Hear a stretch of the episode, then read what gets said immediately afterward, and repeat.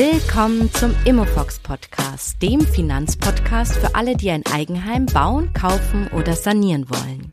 Mit Anna Niedermeier. Hallo und herzlich willkommen zum Immofox Podcast. Heute versuche ich die Frage zu klären, haben wir aktuell eine Immobilienblase und kommt es demnächst sogar zu einem Immobiliencrash? Ich mache ja gerade ein paar Folgen zum Thema Immobilienpreise und versuche hier immer verschiedene Perspektiven zu beleuchten. Naja, und ich hoffe, dass ich in ein paar Folgen ein fundiertes, spannendes Resümee ziehen kann. Also heute das Thema Immobilienblase. Sicherlich habt ihr in den Medien auch schon solche Headlines gelesen. Die Bundesbank schlägt Alarm, Immobilienpreise sind bis zu 40 Prozent überbewertet. Das war zum Beispiel im Handelsblatt am 21. Februar. Ich fühle mich da immer so ein bisschen beklemmt. Was heißt denn das jetzt? Kommt es zum großen Knall wie damals 2007 in Amerika, wo viele dann ihr Haus versteigern mussten? Und was bedeutet das dann für Familien, die gerade ein Haus gekauft haben? Aber was bedeutet das auch für Menschen, die gerade noch auf der Suche sind? Ja, in dieser Folge gehe ich der Sache mal auf den Grund. Los geht's. Was ist eigentlich eine Immobilienblase und was ist der Unterschied zu einem Immobilienboom? Also ein Boom heißt einfach, dass ein gewisser Markt gerade attraktiv ist und dadurch steigen auch die Preise. Ein Immobilienboom können wir in den letzten zehn Jahren auf alle Fälle beobachten, obwohl es natürlich starke regionale Unterschiede gibt. Verantwortlich dafür sind zwei zentrale Treiber. Das sind zum einen eben historisch niedrige Zinsen und die steigende Nachfrage durch die Kinder der Generation der Babyboomer. Die werden gerade erwachsen und sind eben daheim ausgezogen. Und dadurch ist natürlich die Wohnraumnachfrage gestiegen. Hier sehen wir aber eben einer Trendwende entgegen und das habe ich alles in der letzten Folge, die Nummer 15, schon vorgestellt. Also hört da gerne mal rein. Ja, aber ab wann wird jetzt aus einem Boom eine Blase? Also genau gesagt geht es ja um Spekulationsblasen. Spekulationsblasen gibt es in der Wirtschaft ja immer wieder. Und die laufen eben nach einem Schema ab. Ich erzähle euch das mal jetzt an einem Beispiel in Holland. Dort waren zum Beispiel Tulpen im 17. Jahrhundert total beliebt, weil sie eine hübsche exotische Blume waren und auch so ein Statussymbol. Also die kamen in Mode und es war total cool, Tulpen im Garten zu haben. Jetzt gab es die ersten, die merkten, dass man Tulpenzwiebeln kaufen und später mit einem erheblichen Gewinn verkaufen konnte. Sowas spricht sich natürlich rum, andere ziehen nach und wollen auch so leicht Geld verdienen. Tulpen war also ein echter Modetrend. Naja, und wie es so ist, viele kauften Tulpenzwiebeln und da es natürlich in Europa jetzt nicht so viele gibt, steigen natürlich die Preise extrem an. Ja, und die vielen Erfolgsgeschichten von so manchen schlauen Händlern brachten viele emotional dazu, immer höher Preise zu zahlen, nur um auch so einen tollen Erfolg zu haben. Denn man bewertete die Tulpenzwiebel dann nicht mehr an ihrem materiellen Wert, sondern eben an ihrem eventuell zukünftigen Wert. Das heißt, man spekulierte. Man spekulierte auf die Wertsteigerung in der Zukunft.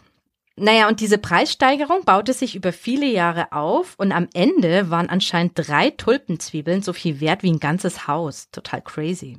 Irgendwann hatten dann viele Tulpenzwiebeln daheim und nur noch wenige wollten sie für so einen extremen Preis kaufen. Also das heißt, die Käufer merken, dass der Preis zu hoch ist und manche konnten sich es einfach schlicht nicht mehr leisten. Ja, und dann kommt eben auch was Typisches dazu. Unter den ganzen Spekulanten kommt dann eine große Unsicherheit auf. Soll ich jetzt meine verkaufen? Der Preis ist ja noch gut oder soll ich abwarten? Vielleicht steigt ja der Preis noch weiter. Und dann kann so eine Situation ziemlich kippen. Alle wollten dann auf einen Schlag 1637 ihre Tulpen verkaufen und die Preise stürzten dann extrem ein. Zurück bleiben bei so einem Crash dann immer ein paar Gewinner, aber eben leider auch oft sehr viele Verlierer. So war es dann eben auch beim Tulpenzwiebelpreis und der fiel anscheinend um 90 Prozent. Ja, und dann korrigiert sich der Markt nach einigem Hin und Her wieder und es findet sich dann wieder ein fairer Preis. Was kann man jetzt an dieser Geschichte auch noch erkennen? Es geht bei den meisten gar nicht um die Tulpe an sich. Dass man die jetzt gerne im Garten hat und dass man sich an ihr erfreut. Es geht also gar nicht um die eigene Nutzung. Denn die Nutzer und die Blumenliebhaber sind während dieser Blasenphase eventuell die Dummen. Denn die kaufen sündhaft teure Tulpenzwiebeln, ohne sie ja eigentlich wieder verkaufen zu wollen. Denn die kalkulieren ja ganz anders. In ihrer Gleichung im Kopf ist ja die eigene Nutzung mit drin und eben auch so emotionale Werte wie die Freude an so einer schönen Blume. Und diese Liebe zu den Blumen ist oft so stark, dass sie eventuell dazu neigen, total überhöhte Preise zu zahlen. Ja, wenn sie ihre Blumenliebe mal so ein paar Jahre hinten angestellt hätten, dann hätten sie die gleiche Anzahl der Tulpen zu einem Spottpreis kaufen können und von dem übrigen Geld hätten sie vielleicht noch eine schöne Reise machen können. Aber das Problem ist dann immer, dass wir alle in so einem Moment der Entscheidung nicht genau wissen, wie sich alles entwickeln wird und es sehr schwer ist, so eine Situation rational abzuwägen. Ich habe jetzt ganz bewusst ein Beispiel von einer anderen Spekulationsblase genommen, damit ihr leichter die verschiedenen Motive der Akteure am Markt erkennen könnt. Nutzer und Investoren kaufen nämlich aus ganz unterschiedlichen Gründen die gleichen Dinge und wollen sie auch unterschiedlich lang halten. Und Nutzer und Investoren reden auch von den gleichen Dingen, aber sie bewerten sie ganz anders, weil sie ja im Kopf eine ganz andere Gleichung haben. Das heißt, sie geben unterschiedlichen Argumenten eine ganz andere Wichtigkeit. Und das gebe ich euch nur mit auf dem Weg, wenn ihr euch jetzt unterschiedliche Studien oder auch Videos auf YouTube von Immobilieninvestoren anschaut. Ja, weil die beleuchten das immer aus einem anderen Blickwinkel.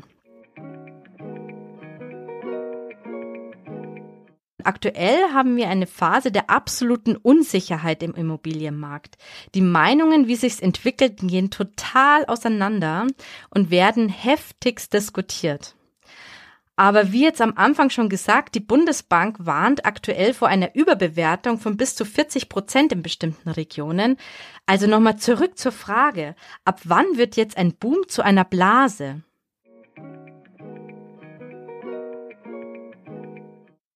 Vereinfacht gesagt beginnt eine Blase, wenn der Gegenwert nicht mehr in Relation steht. Der Bundesbankvorstand Joachim Würmeling sagte dem Handelsblatt, die Preise für Wohnimmobilien haben sich von den Zuwächsen der Einkommen entkoppelt. Das heißt also, das Wachstum der Immobilienpreise war höher als das Wachstum der Einkommen. Und wenn das bei Immobilien nicht mehr in einem gesunden Verhältnis steht, dann ist es ein Zeichen für Überbewertung. Ja, und das bestätigt auch eine Studie von Hüttig und Rompf, die berechnet haben, dass äh, Eigennutzer 2021 für eine 100 Quadratmeter Wohnung das 71-fache von ihrem Haushaltsnettoeinkommen gezahlt haben, während zehn Jahre davor war es das 50-fache. Ja, und so stark sind die Einkommen ja in zehn Jahren nicht gestiegen. Also deshalb hat sich das Ganze entkoppelt. Wichtig ist, dass diese Überbewertung sich jetzt nicht auf den ganzen Immobilienmarkt in Deutschland bezieht, sondern nur für ein paar Städte. Naja, und die meisten können sich sicher schon denken. Eine Studie der UBS Bank hat international die größten Städte mit dem größten Blasenrisiko analysiert und Tabellenführer, also weltweit das allergrößte Immobilienblasenrisiko, ist in Frankfurt und München. Zwei deutsche Städte haben ein höheres Blasenrisiko als Paris, New York und Hongkong. Also das ist schon mal eine Ansage, oder? Ja, und eine andere Studie der Empiriker, die haben das Blasenrisiko in Deutschland betrachtet und sie sehen ein mäßig hohes Risiko in Dortmund und Köln und ein eher hohes Risiko in Hamburg, Bremen, Berlin, Essen, Düsseldorf, Leipzig, Stuttgart, Dresden, naja, und natürlich in Frankfurt und München. Also eigentlich in sehr vielen deutschen Metropolen. Zusammengefasst heißt es also, ja, wir haben in Deutschland regional ein erhöhtes Immobilienblasenrisiko, vor allem in München und Frankfurt. Viele von euch fragen sich jetzt natürlich, ja, und wird es jetzt bald knallen? Also platzt die Blase und dann gibt es einen Immobiliencrash? Unter Platzen oder Crash versteht man ja, dass plötzlich alle Preise auf einmal in den Keller rauschen. So ein bisschen wie man es von der Börse kennt. Oder was wir auch in der Weltfinanzkrise in der USA beobachten konnten.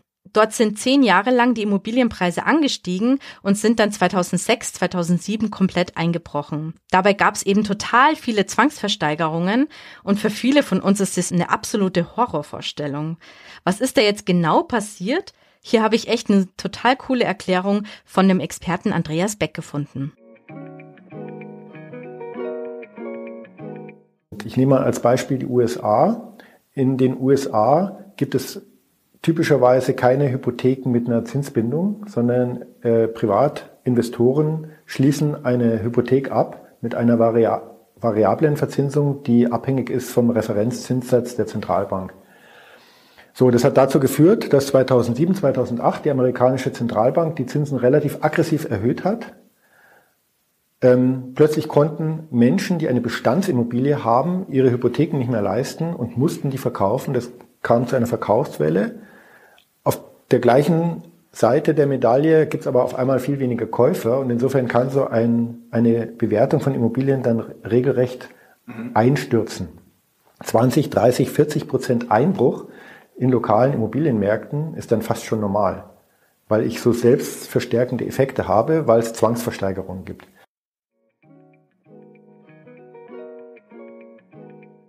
Also nochmal in meinen Worten zusammengefasst. In Amerika gab es eben keine Eigenkapitalquoten. Das heißt, es konnte sich jeder ein Haus kaufen. Naja, und teilweise waren die Finanzierungen eben auch sehr knapp kalkuliert. Und dann sind die Zinsen gestiegen, aber in Amerika gibt es keine Zinsbindung. Das heißt, von einem Monat auf den anderen haben sich bei vielen Menschen einfach die Raten erhöht. Und irgendwann konnten sie sich ihre Raten nicht mehr leisten und mussten ihr Haus verkaufen oder versteigern. Und da das alles gleichzeitig war, gab es ein Überangebot an Häusern am Markt und die Hauspreise sind extrem gefallen.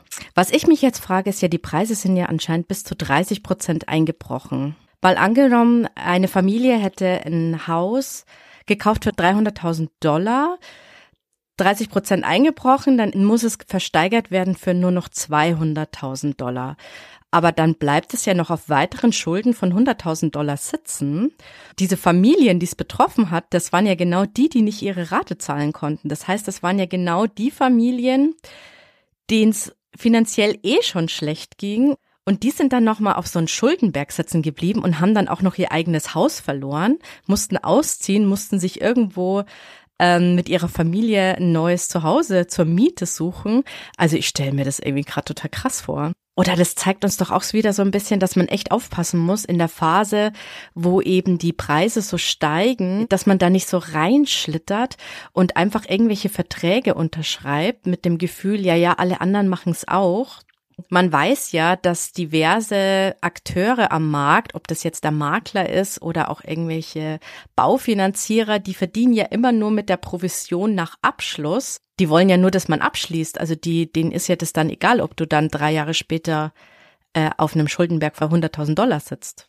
Ja, was man aus der Geschichte auf alle Fälle lernen kann, ist, dass man sich das selber alles durchrechnet und selber auch ehrlich zu sich ist, ob man sich das jetzt leisten kann oder auch nicht. Und eine wichtige Frage ist hier natürlich auch, kann sowas jetzt auch wirklich in Deutschland auch passieren? In Deutschland haben wir Gott sei Dank eine ganz andere Situation. Im, im Schnitt sind im Wohnimmobilienbereich zum Beispiel die Investoren mit einer Eigenkapitalquote von 20, 30 Prozent unterwegs, zum Teil auch 40 Prozent in sehr noblen Lagen. Ähm, das, und ich habe eine Zinsbindung. Also die typische Hypothek in Deutschland hat eine 5, 10 oder 15-jährige Zinsbindung. Das heißt, wenn jetzt irgendwas passiert am Zinsmarkt, belastet es nicht die Bestandsimmobilien und führt nicht zu einer Verkaufswelle.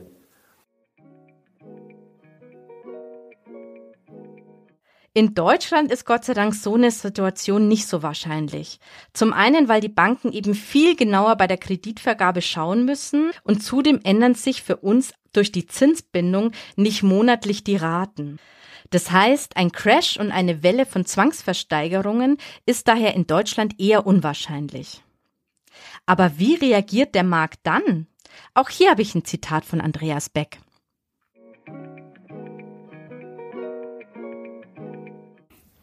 Man darf sich das nicht so vorstellen wie am Aktienmarkt, dass übermorgen die Kurse einbrechen. Am Immobilienmarkt sieht das in der Regel so aus, dass keine Transaktionen mehr stattfinden. Also der Kaufpreis wird nicht mehr bezahlt, aber der Käuf Verkäufer ist nicht gezwungen, mit dem Preis runterzugehen und dann kühlt sich der Markt in dem Sinne ab, dass die Objekte viel länger im Angebot stehen. Und das kann sich relativ lange hinziehen, wenn wir einen Markt haben wie Deutschland, wo wir nicht mit Zwangsversteigerungen rechnen müssen.